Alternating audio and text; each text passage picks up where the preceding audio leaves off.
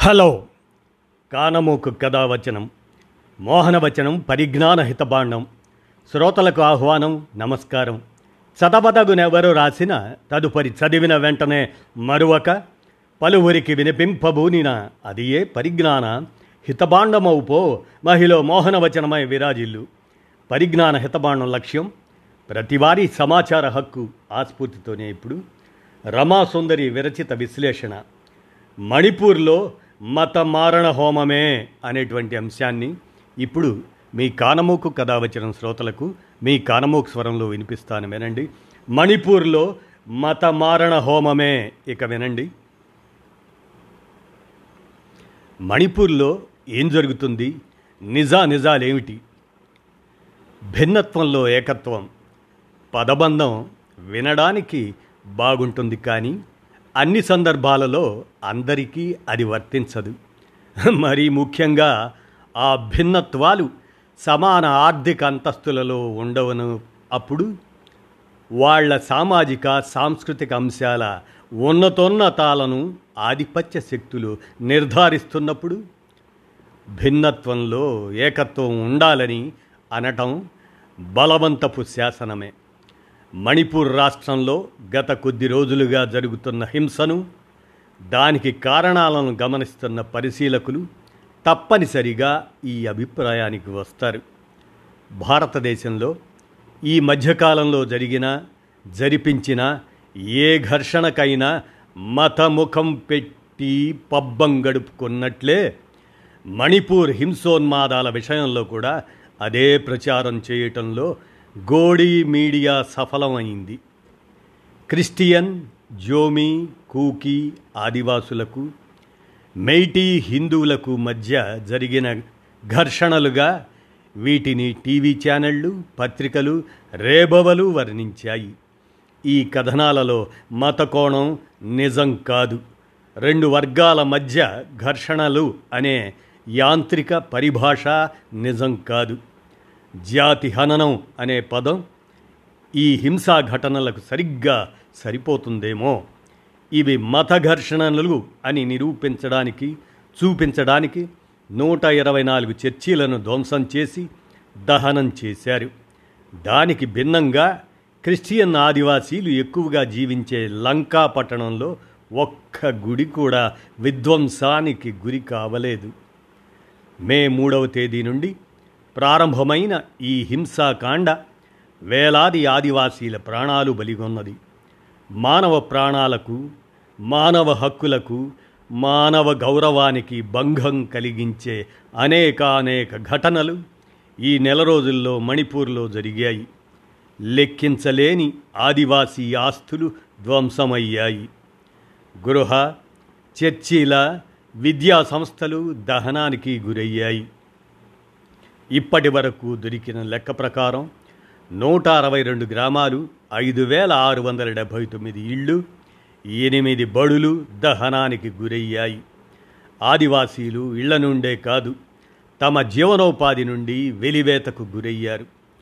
లోతైన మానసిక శారీరక గాయాలతో వాళ్ళు ఉన్నారు. ఇంఫాల్ లోయలో నివాసం ఉండే ఆదివాసీలు ఇంకా తాత్కాలిక పునరావాస శిబిరాల్లో అనారోగ్య పరిసరాల్లో తలదాల్చుకుంటున్నారు తలదాచుకుంటున్నారు. వందలాది ఆదివాసీలను బహిరంగంగానే కొట్టి చంపారు. స్త్రీలను పిల్లలను కూడా వదల్లేదు. ఆదివాసీలకు లోయ ఇప్పుడు మృత్యు కుహరం. ఎంతమంది చనిపోయారు అనే లెక్క ఇంకా తేలలేదు. మార్చురీలలో శవాలు కుక్కి ఉన్నాయి. తమ వారి శవాలను అడగడానికి వెళ్ళే సాహసం కూడా ఆదివాసీలు చేయలేకపోతున్నారు. అలా అడగటం అంటే తమ ఉనికిని ప్రదర్శించుకొని కోరి ప్రాణాలను పోగొట్టుకోవడమే. ఇంఫాల్లో నివసిస్తున్న ఆదివాసీ ప్రభుత్వ అధికారులు సివిల్ సర్వెంట్స్ ఆదివాసీ ఎమ్మెల్యేలను కూడా వదల్లేదు. దాడికి గురైన వాళ్ళలో ఒక బీజేపీ ఎమ్మెల్యే కూడా ఉండటం విశేషం. అన్ని జాతి హననాల్లో జరిగినట్లుగానే ఇక్కడ కూడా స్త్రీలు పిల్లలు మొదట బలయ్యారు. స్త్రీలను బహిరంగ వివస్త్రలను చేయటం ఊరేగించటం అత్యాచారాలు అందులోనూ బహిరంగ అత్యాచారాల ఘటనలు బయటకు వచ్చాయి. మహిళల వేట ఆసుపత్రుల్లోనూ జరుగుతుండటంతో ఉపశమన శిబిరాల్లో ప్రసవమైన మహిళల నుండి పిల్లల్ని విడదీశారు. మళ్ళీ ఆ తల్లి బిడ్డలు కలుస్తారో లేదో చెప్పటం కష్టం. ఆదివాసీ విద్యార్థులు మెయిటీల చేతిలో మొదటి బలి పశువులు అయ్యారు. ఆదివాసీ విద్యార్థుల పరిశోధనా విద్యార్థుల అధ్యాపకుల చిట్టాను ముందే సంపాదించి వాళ్ళను హాస్టళ్ళ నుండి అధ్యాపక గృహాల నుండి బయటకు లాగారు. వాళ్ళ పుస్తకాలను ఆస్తులను తగలపెట్టి అందరూ చూస్తుండగానే వారిని మోక హత్యలు చేశారు. ఆడపిల్లలను హాస్టళ్ళ నుండి ఎత్తుకుని పోయారు. మణిపూర్ యూనివర్సిటీ నైటింగేల్ నర్సింగ్ కాలేజీలో విద్యార్థులను బయటకు లాగి కొరడాలతో కొట్టారు.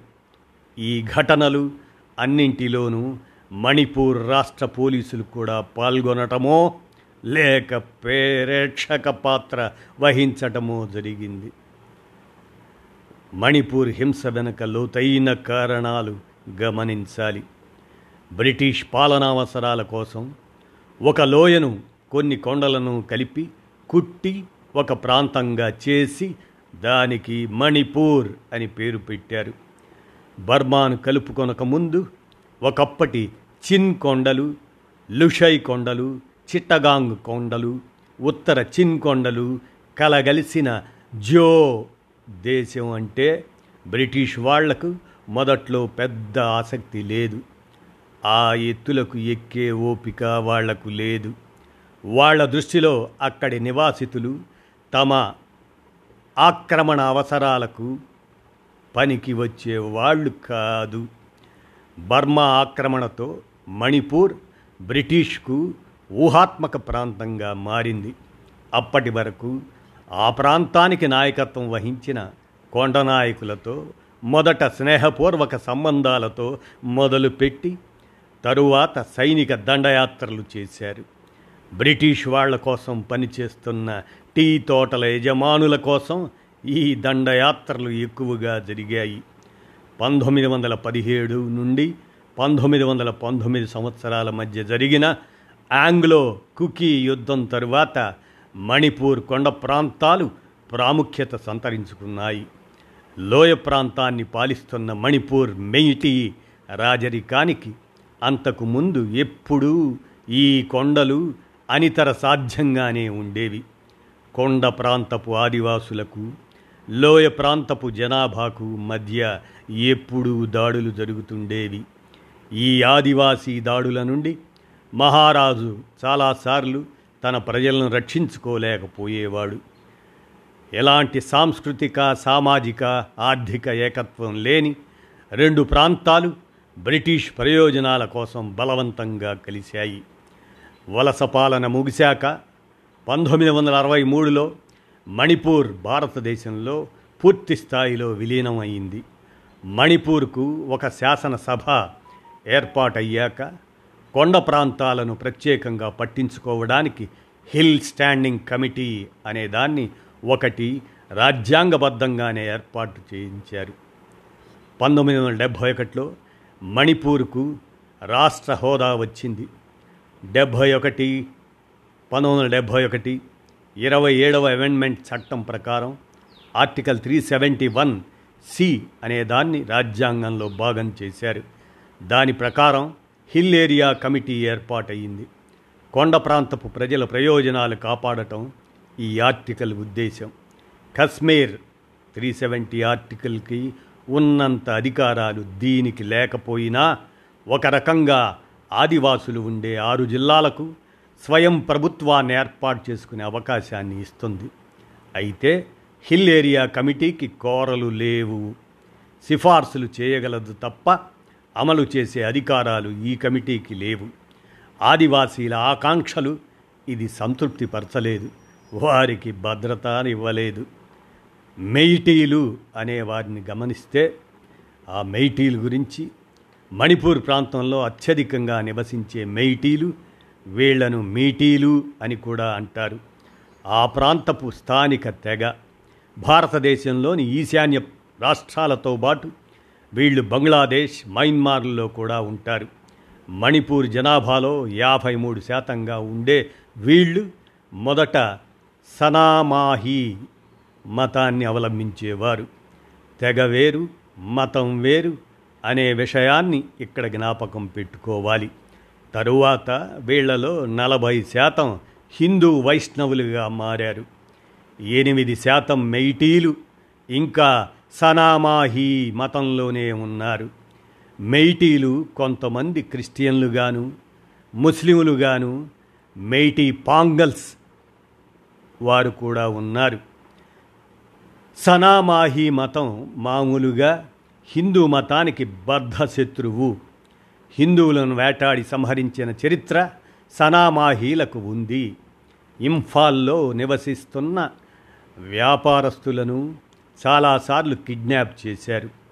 రెండు వేల పదిహేడు నుంచి రెండు వేల ఇరవై రెండు మధ్య ఇరవై ఏడు మంది స్థానికేతర హిందువులను అతివాద మెయిటీ గ్రూపులు చంపినట్లు మణిపూర్ ముఖ్యమంత్రి ఎన్. బీరేన్ సింగ్ ఒప్పుకున్నాడు.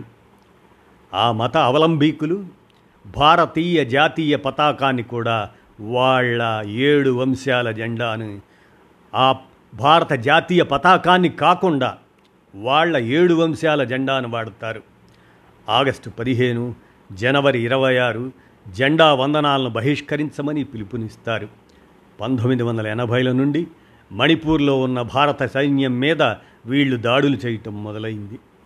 సంప్రదాయ ఆయుధాలు పట్టుకునే ఆదివాసీలను తీవ్రవాదులుగా చూపించటం చేస్తున్నారు కానీ సాయుధ దళాల ప్రత్యేక చట్టం మణిపూర్ రాష్ట్రంలో ఇంకా ఉనికిలో ఉండడానికి ఈ అతివాద గ్రూపులే కారణం అంటారు. ఇటీవల ఈ గ్రూపులు అస్సాం రైఫిల్స్ కల్నల్ విప్లవ్ త్రిపాఠిని అతని భార్య ఐదు సంవత్సరాల కొడుకును చంపేశాయి. అంతటి వేర్పాటువాదులు ఈ సనామాహి మతస్థులు. మెయిటీల సొంత దేశం కంగలిపాక్ ఏర్పాటు వీరి లక్ష్యం. మెయిటీ తీవ్రవాద సంస్థలు రెండు వేల పద్నాలుగులో వచ్చిన మేరీ కోమ్ సినిమాను మణిపూర్లో నిషేధించారు. మేరీ కోమ్ మణిపూర్కు చెందిన బాక్సర్ ఒలింపిక్ విజేత ఇన్నర్ లైన్ పర్మిట్ పెట్టాలని వీళ్ళ డిమాండ్. ఇన్నర్ లైన్ పర్మిట్ పెడితే భారతదేశంలోని ఇతరులు ఎవరు మణిపూర్కు రావాలన్నా అనుమతి తీసుకోవాలి.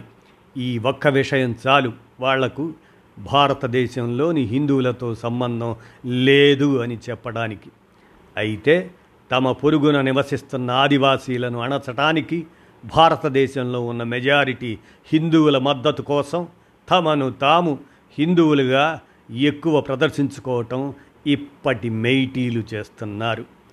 భారతదేశంలో కేరింతలు కొడుతున్న హిందూ తీవ్రవాదం సనామాహి మత గర్వానికి తోడై ఇప్పుడు మణిపూర్లో మెయిటీ తీవ్రవాదం వెరితలలు వేస్తుంది. లోయ కేంద్రంగా ఉన్న సాయుధ తీవ్రవాద గ్రూపులతో విబిఐజి ఆ గ్రూపులను అంటారు ముఖ్యమంత్రి బీరేన్ సింగ్కు ప్రత్యక్ష సంబంధం ఉంది. బీజేపీ ప్రభుత్వానికి ఉన్న కార్పొరేట్ ప్రయోజన ఉద్దేశాలు ఇప్పటి పరిస్థితికి చాలా వరకు కారణాలు. ఇంకోవైపు సస్పెన్షన్ ఆఫ్ ఆపరేషన్ ఎస్ఓఓ దాని పేరుతో పనిచేస్తున్న జోమి కుకీ ఆదివాసీ మిలిటెంట్ గ్రూపులు భారత రాజ్యాంగాన్ని సార్వభౌమాధికారాన్ని గౌరవిస్తామని చెబుతాయి. భారత రాజ్యాంగ పరిధిలో తమ హక్కుల కోసం ఈశాన్య రాష్ట్రాలలో ఈ గ్రూపులు పనిచేస్తామని చెబుతాయి. మణిపూర్ ఆదివాసీల మీద సంస్థాగత అణిచివేత గురించి గమనిస్తే మెయిటీలు ఆదివాసీలను అస్పృశ్యులుగా చూస్తారు. నలభై శాతం జనాభాగా ఉన్న ఆదివాసీలకు మణిపూర్ అరవై సీట్ల శాసనసభలో కేవలం పంతొమ్మిది సీట్లు కేటాయించారు. నియోజకవర్గాల పునర్వ్యవస్థీకరణ జరిగితే ఆదివాసీలకు ఎక్కువ సీట్లు ఇవ్వాల్సి వస్తుందని ఆ పనిని ఆధిపత్య మెయిటీలు ఆపుతున్నారు. ఇంతకు ముందు చెప్పినట్లు హిల్ ఏరియా కమిటీకి అధికారాలు లేవు. మెయిటీలు మణిపూర్లో ఆధిపత్య వర్గంగా ఉంటూ ఎవరు అధికారంలోకి వచ్చినా హిల్ ఏరియా కమిటీని పని చేయనీయకుండా చేసి ఆదివాసీ ప్రజల ప్రయోజనాలను తిరగొడుతున్నారు. ప్రభుత్వ కార్యాలయాలు ప్రతిష్టాత్మక సంస్థలు విద్యా వైద్య కళాశాలలు విశ్వవిద్యాలయాలు అన్నీ ఇంఫాల్లోనే ఉన్నాయి. ఇంఫాల్ లోయ ఇరుకు అవడానికి ఆదివాసీల వలసలే కారణం అని చెబుతారు. అసలు కారణం అన్ని ప్రభుత్వ సంస్థలు ఇంఫాల్లోనే ఉండటం. నగరం అడ్డంగా పెరగకుండా వ్యవసాయం అడవులు పర్యావరణ పరిరక్షణ పేరుతో కొన్ని చట్టాలు అడ్డురావటం వలన ఇంఫాల్ కిక్కిరిసిపోయింది. ఇంకో పక్క కొండ ప్రాంతపు గ్రామాలు అంతులేని నిర్లక్ష్యానికి గురై ఉన్నాయి. సూరచాంద్పూర్ లాంటి కొండ ప్రాంతాల్లో కూడా లంకా లాంటి మెయిటీల కాలనీలు ఉన్నాయి. మణిపూర్ ప్రభుత్వ ఉద్యోగాల్లో రిజర్వేషన్ పాలసీని ఎప్పుడూ సరిగ్గా అమలు చేయరు. ఆదివాసీలు ఎంతగా ప్రతిఘటించినా కూడా వంద పాయింట్ రోస్టర్ పద్ధతిని కేవలం రెండు వందల పాయింట్ల రోస్టర్గా మార్చారు. షెడ్యూల్డ్ ట్రైబ్ పోస్టులను సరిగ్గా భర్తీ చేయాలని ఆల్ ట్రైబల్ స్టూడెంట్స్ యూనియన్ వాళ్ళు ఏప్రిల్ ఇరవై మూడున కొండ ప్రాంతపు జిల్లాల బంద్కు పిలుపునిచ్చారు. రాజ్యాంగంలో ఉన్న ఆరవ షెడ్యూల్ను మణిపూర్ కొండ ప్రాంతాలకు వర్తింపచేయాలని హిల్స్ ఏరియా కమిటీ పంతొమ్మిది వందల డెబ్భై నాలుగు నుండి అడుగుతుంది. ఏదో కారణాలు చెప్పి అది జరగకుండా చేశారు. ఆ కారణంతో ఆదివాసీలు పంతొమ్మిది వందల ఎనభై నుండి రెండు వేల వరకు ఇరవై సంవత్సరాల పాటు ఎన్నికలను బహిష్కరించారు. మణిపూర్ బడ్జెట్లో ఎక్కువ భాగం లోయకే వెచ్చిస్తారు. కొండ ప్రాంతాల్లో చాలా గ్రామాల్లో సామాన్యమైన ఆరోగ్య సౌకర్యాలు నీటి సరఫరా కరెంటు ఉండవు. ఎలాంటి సంజాయిషి ఇవ్వకుండా రాష్ట్ర ప్రభుత్వం పంతొమ్మిది వందల ఎనభై నుండే కొండ ప్రాంతాలకు ప్రత్యేక బడ్జెట్ కేటాయింపులను ఆపివేసింది. తొంభై శాతం ఉన్న కొండ ప్రాంతాలకు పది శాతం మాత్రమే బడ్జెట్ను కేటాయిస్తారు. కొండ ప్రాంతపు కేంద్ర ప్రత్యేక సహాయాన్ని లోయ ప్రాంతానికి మరల్చారు. వీటన్నిటికీ తోడుగా మూడు ఆదివాసీ వ్యతిరేక చట్టాలను ప్రవేశపెట్టారు. పంతొమ్మిది వందల అరవై ఏడు మణిపూర్ హిల్ ఏరియా చట్టం ప్రకారం మణిపూర్లో ఉన్న కొండ ప్రాంతపు భూములపై హక్కులను పట్టాలను ఆ ప్రాంతపు ఆదివాసీ నాయకులకు దారాదత్తం చేస్తుంది. అయితే అదే చట్టం పంతొమ్మిది వందల అరవై మణిపూర్ భూముల ఆదాయ సంస్కరణ చట్టాన్ని కొండ ప్రాంతాలకు కూడా వర్తింపజేస్తుంది. దాని వలన ఆ ఆదాయం మీద హక్కులు రాష్ట్ర ప్రభుత్వానికి దాఖలవుతాయి. ఒకే చట్టంలో ఉన్న వైరుధ్యం ఆదివాసీల కడుపు కొడుతుంది. రెండు వేల పదిహేను ఆగస్టు ముప్పై ఒకటిన మణిపూర్ ప్రజారక్ష బిల్లు మణిపూర్ భూముల సంస్కరణ బిల్లు మణిపూర్ దుకాణాలు మరియు సంస్థల బిల్లులను అసెంబ్లీలో ప్రవేశపెట్టి ఎలాంటి చర్చలు జరపకుండా పాస్ చేశారు. అప్పుడు జరిగిన ఆదివాసీ ఆందోళనపై జరిగిన కాల్పుల్లో తొమ్మిది మంది ట్రైబల్స్ చనిపోయారు. మణిపూర్ సాంస్కృతిక విధానాన్ని తయారు చేసిన మణిపూర్ ప్రభుత్వం కొండ ప్రాంతపు సంస్కృతికి ఏమాత్రం ప్రాధాన్యత ఇవ్వలేదు. ఈ విధానం ప్రకారం మైటీలు అందరూ మణిపూరిలే. మణిపూర్ అంటే మైటీల మైటీ భాష మాట్లాడే వాళ్ళ గడ్డ మాత్రమే. ఆదివాసీలకు అపరిచితమైన మాయక్ లిపిని అధికారికంగా వాడతారు. పాఠ్యాంశాల్లో అదే ఉంటుంది. ఎస్టీ రిజర్వేషన్ కోసం చట్ట వ్యతిరేక డిమాండ్ను గమనిస్తే మెయిటీలు అభివృద్ధి చెందిన మెజారిటీ సమూహం అయినప్పటికీ వాళ్ళు ఎస్సీ ఓబీసీ ఈడబ్ల్యూఎస్ కోటాలో రిజర్వేషన్ పొందుతున్నారు. ఇప్పుడు వాళ్ళు ఎస్టీ రిజర్వేషన్ కోసం డిమాండ్ చేస్తున్నారు. ఈ డిమాండ్ వెనకాల చాలా కుట్ర ఉంది. భూదాహం ఉంది. మెయిటీలు షెడ్యూల్ ట్రైబ్ అయితే అక్కడి భూమిని కొనడానికి పొందడానికి జిల్లా కౌన్సిల్స్ అనుమతి అవసరం లేదు. హిల్ ఏరియా కమిటీ ఆదివాసీల భద్రత కోసం ఉన్న చట్టావకాశాలు అన్నీ ఇక పనిచేయవు. అందరికీ ఎస్టీ రిజర్వేషన్ ఇస్తే అన్ని ప్రాంతాల్లో మెయిటీలు పోటీ చేయవచ్చు. ఆదివాసీలకు చట్టసభల్లో ఉన్న ఆరా కోరా సీట్లు కూడా పోతాయి. వాళ్ళ భూములకు ఇంకా చెప్పాలంటే వారి ఉనికికే ప్రమాదం కలిగే చర్యలు ఇవి. మెయిటీ ఎమ్మెల్యే నిశికాంత్ సపం. సపంతో ద వైర్ పత్రిక కోసం కరణ్ థాపర్ చేసిన ఇంటర్వ్యూలో నిశికాంత్ మెయిటీలు మణిపూర్ భారతదేశంలో చేరకముందు నుండే ఎస్టీలు అని చెప్పాడు. కానీ ఎస్టీ కేటగిరీ బ్రిటిష్ వాళ్ళు వెళ్ళిపోయాక భారత రాజ్యాంగంతో పాటే కదా వచ్చింది. అన్న కరణ్ థాపర్ ప్రశ్నకు లేదు ముందు నుండి ఉందని మొండిగా సమాధానం చెప్పాడు. మత విద్వేష ముఖ్యమంత్రి ఎన్. బిరేన్ సింగ్ గురించి గమనిస్తే మత విద్వేషాన్ని నిలువెల్లా వంటబట్టించుకున్న అతివాద మెయిటీ ఆధిపత్య ఎన్. బిరేన్ సింగ్ రెండు వేల పదిహేడులో మణిపూర్ ముఖ్యమంత్రి అయ్యాక పరిస్థితులు ఇంకా దిగజారిపోయాయి. పర్వతాలకు తరలండి అనే ఆయన నినాదం త్వరలోనే పర్వతాలను తగలబెట్టండిగా పర్వతాలను నిందించండి పర్వతవాసులను సంహరించండి అలాంటి భయోత్పాద నినాదాలుగా మారిపోయాయి. ఆయన పీఠం మీదకు రాగానే జోమి కుకీ మిజో ప్రజలను టార్గెట్ చేశాడు. ఒక పక్క మెయిటీ అతివాద గ్రూపులు అమానవీయ చర్యలు చేస్తుంటే ముఖ్యమంత్రి గారు ఆదివాసీ మిలిటెంట్ల మీద దృష్టి సారించాడు. భూమి ఆక్రమణ అయిందనే పేరుతో మూడు ప్రధాన చర్చీలను కూల్చివేశాడు. మాదక ద్రవ్యాల మీద యుద్ధం అనే పేరుతో జుమి కుకీ ఆదివాసులను గసగసాల సాగుదారులుగా నిందిస్తూ వాళ్ళంతా చట్ట వ్యతిరేక వలసవాసులేనని పచ్చి అబద్ధాన్ని ప్రచారం చేస్తున్నాడు. నిజానికి గసగసాల సాగు నాగా మెయిటీ ప్రాంతాలలో ఎక్కువగా సాగుతుంది. ఆ విషయాన్ని పక్కన పెడితే అసలు ఈ ఈ మాదక ద్రవ్యాల మీద యుద్ధం అనే అంశం రంగం మీదకు తీసుకొని రావడానికి వేరే కారణాలు ఉన్నాయి ఇటీవల బృందా తౌనౌ జామ్ అనే మేఘాలయ పోలీస్ ఆఫీసర్ బయటపెట్టిన మాదక ద్రవ్యాల వెలికితీత కేసులో బిరేన్ సింగ్ అతని భార్యల పేర్లు ఉన్నాయి. అరెస్ట్ అయిన మాదక ద్రవ్యాల వ్యాపారి ముఖ్యమంత్రి గారి భార్యకు కుడిభుజం అని తేలింది. ఈ విషయాన్ని కప్పిపుచ్చడానికి మాదక ద్రవ్యాల మీద యుద్ధం పేరుతో ఆదివాసీలపై వేధింపులు మొదలుపెట్టాడు.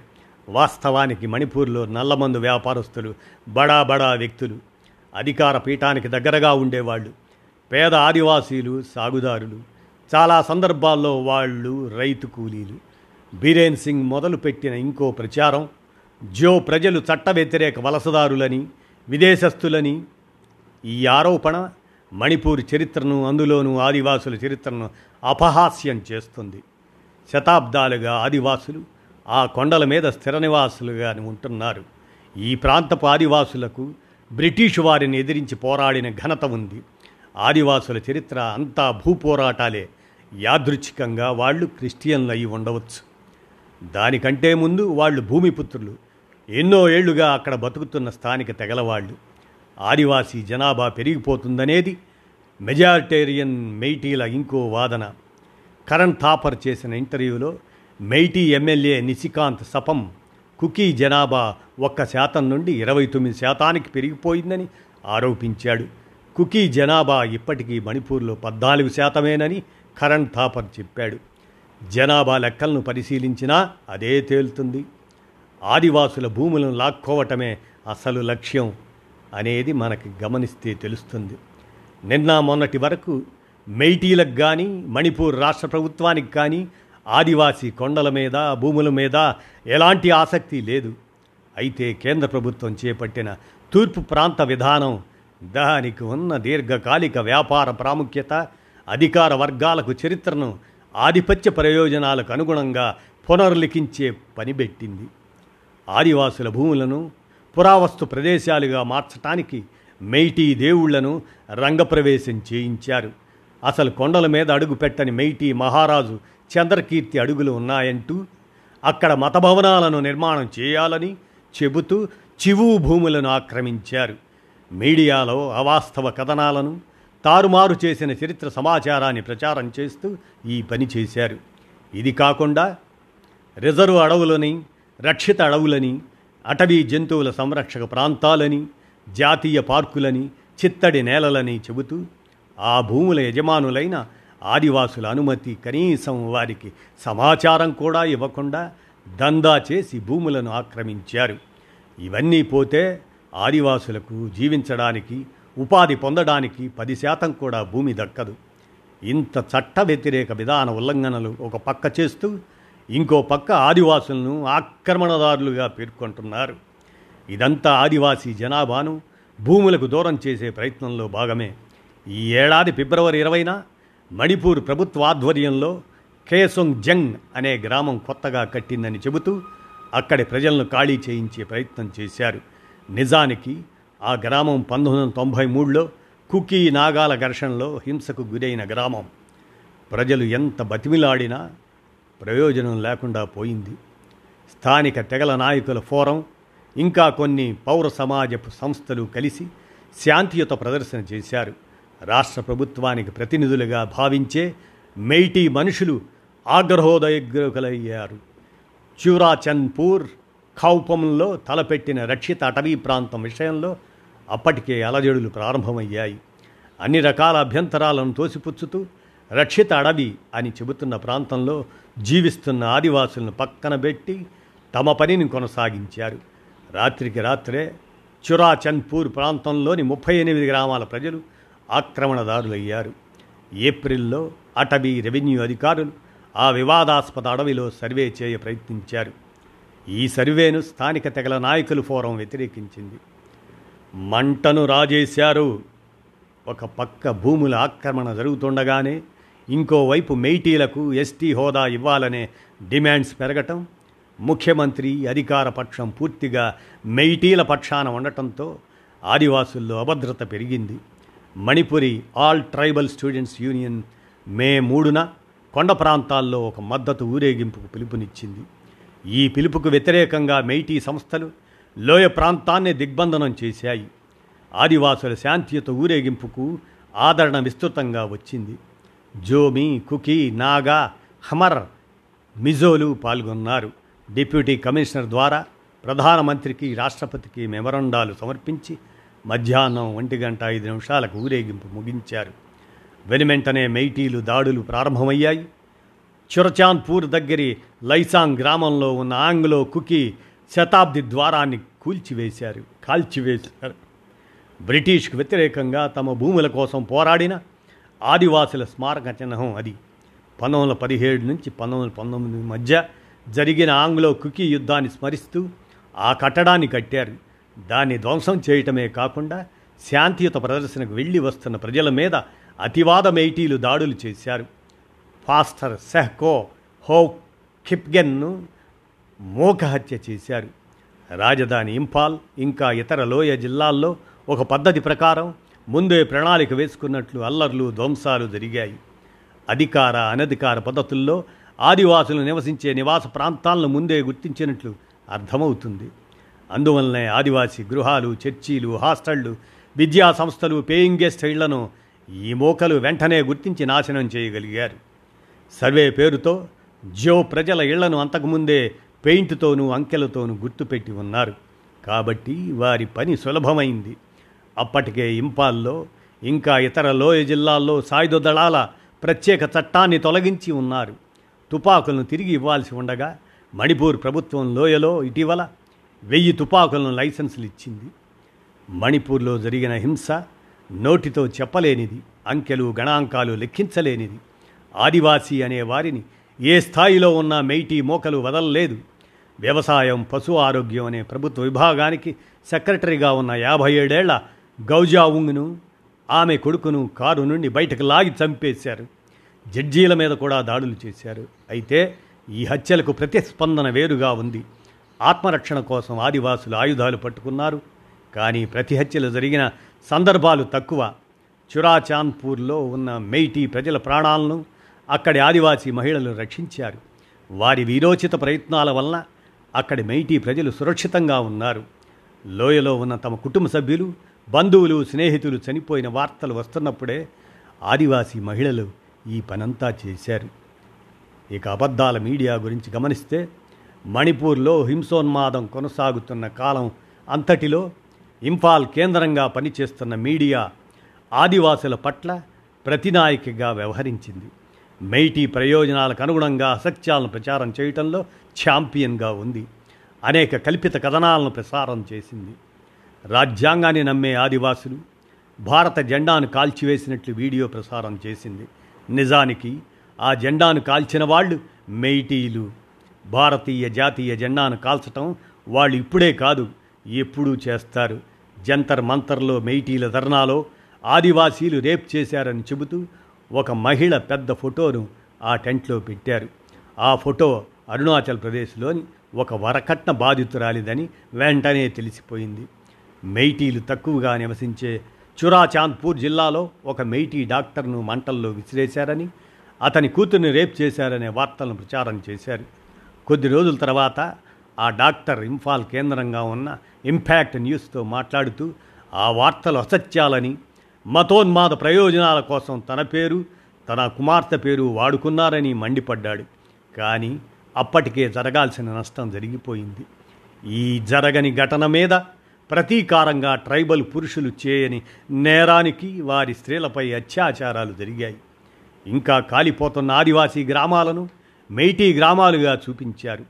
చురాచాంద్పూర్లో మెయిటీ స్త్రీలను రేప్ చేశారని సోషల్ మీడియా ప్రచారం చేశారు. ఆ ప్రచారాన్ని డీజీపీనే ఖండించాడు. భారతీయుల సానుభూతి సంపాదించడం కోసం మిజోరాంలో ఉన్న మెయిటీల మీద దాడులు జరిగాయనే ఫేక్ న్యూస్ ప్రచారంలోకి తెచ్చారు. మిజోరాం పోలీసులు వెంటనే రంగంలోకి దిగి ఈ విషయం అబద్ధమని చెప్పారు. ఆదివాసులు నిజాన్ని ప్రచారం చేయడానికి ఉన్న ఒకే ఒక మార్గం సామాజిక మాధ్యమాలు వాటిని అందుబాటులో లేకుండా ఇంటర్నెట్ బంద్ చేశారు. బాధిత పక్షంగా ఉంటూ తోటి ఆదివాసులను రక్షించుకునే క్రమంలో వాళ్ళు ఈ అబద్ధాల ప్రచారానికి కౌంటర్ సమయానికి ఇవ్వలేకపోయారు. దానివల్ల కూడా ఎంతో ప్రాణనష్టం జరిగింది. హింస గాలి నుండి పుట్టదు. మణిపూర్లో జరిగిన హింసకు కారణాలు ఆధిపత్య అహంకార భూదాహ అధికార రాజకీయాలు. ప్రజా ప్రాణాలను అవలీలగా తీయగలిగిన హంతకులకు శిక్ష రాహిత్యం. నరహంతక మణిపూర్ ముఖ్యమంత్రికి కేంద్ర మద్దతు. ఇంత మారణకాండ జరిగినా నోరు విప్పని ప్రధాన గృహమంత్రులు. మణిపూర్లోనే కాదు భారతదేశంలో ఎక్కడైనా బలవంతుల పక్షానే రాజ్యం నిలబడుతుందనే కనువిప్పు ఈ జాతి హననం కలిగించింది. మెయిటీలు ఆదివాసులు ఒక పంచలో కలిసి జీవించటం కష్టమని ఈ ఘటనలు రుజువు చేశాయి. చారిత్రాత్మకంగా కూడా ఈ రెండు సమూహాల మధ్య భావోద్వేగపరంగా మానసికంగా ఎంతో దూరం ఉంది. ఈ ఘటనలు జరిగాక ఆదివాసులు లోయ నుండి వచ్చేశారు. రెండు సమూహాలు సామూహికంగా తమ తమ స్థలాలకు తరలి వెళ్ళారు ఇప్పుడిక భౌతికంగా భౌగోళికంగా కూడా విడిపోవటం తప్పనిసరి అయ్యింది. రెండు సమూహాల మధ్య శాంతి సుహృద్భావం నెలకొనడానికి రాజకీయ పాలనాపరమైన వేర్పాటు అవసరం.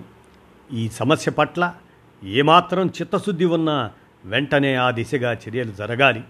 బలహీన సమూహాలను బలిపశువులను చేసి సమూలంగా నిర్మూలించదలిచిన హంతక రాజకీయాలకు చెక్ పెట్టాలంటే దేశవ్యాప్త ప్రజా ఉద్యమాలు ఆదివాసీలకు మద్దతుగా జరగాలి అని అంటూ రమాసుందరి విరచిత విశ్లేషణ మణిపూర్లో మతమారణ హోమమే అనేటువంటి అంశాన్ని మీ కానమూకు కథ వచ్చిన శ్రోతలకు మీ కానమూకు స్వరంలో వినిపించాను. విన్నారుగా? ధన్యవాదాలు.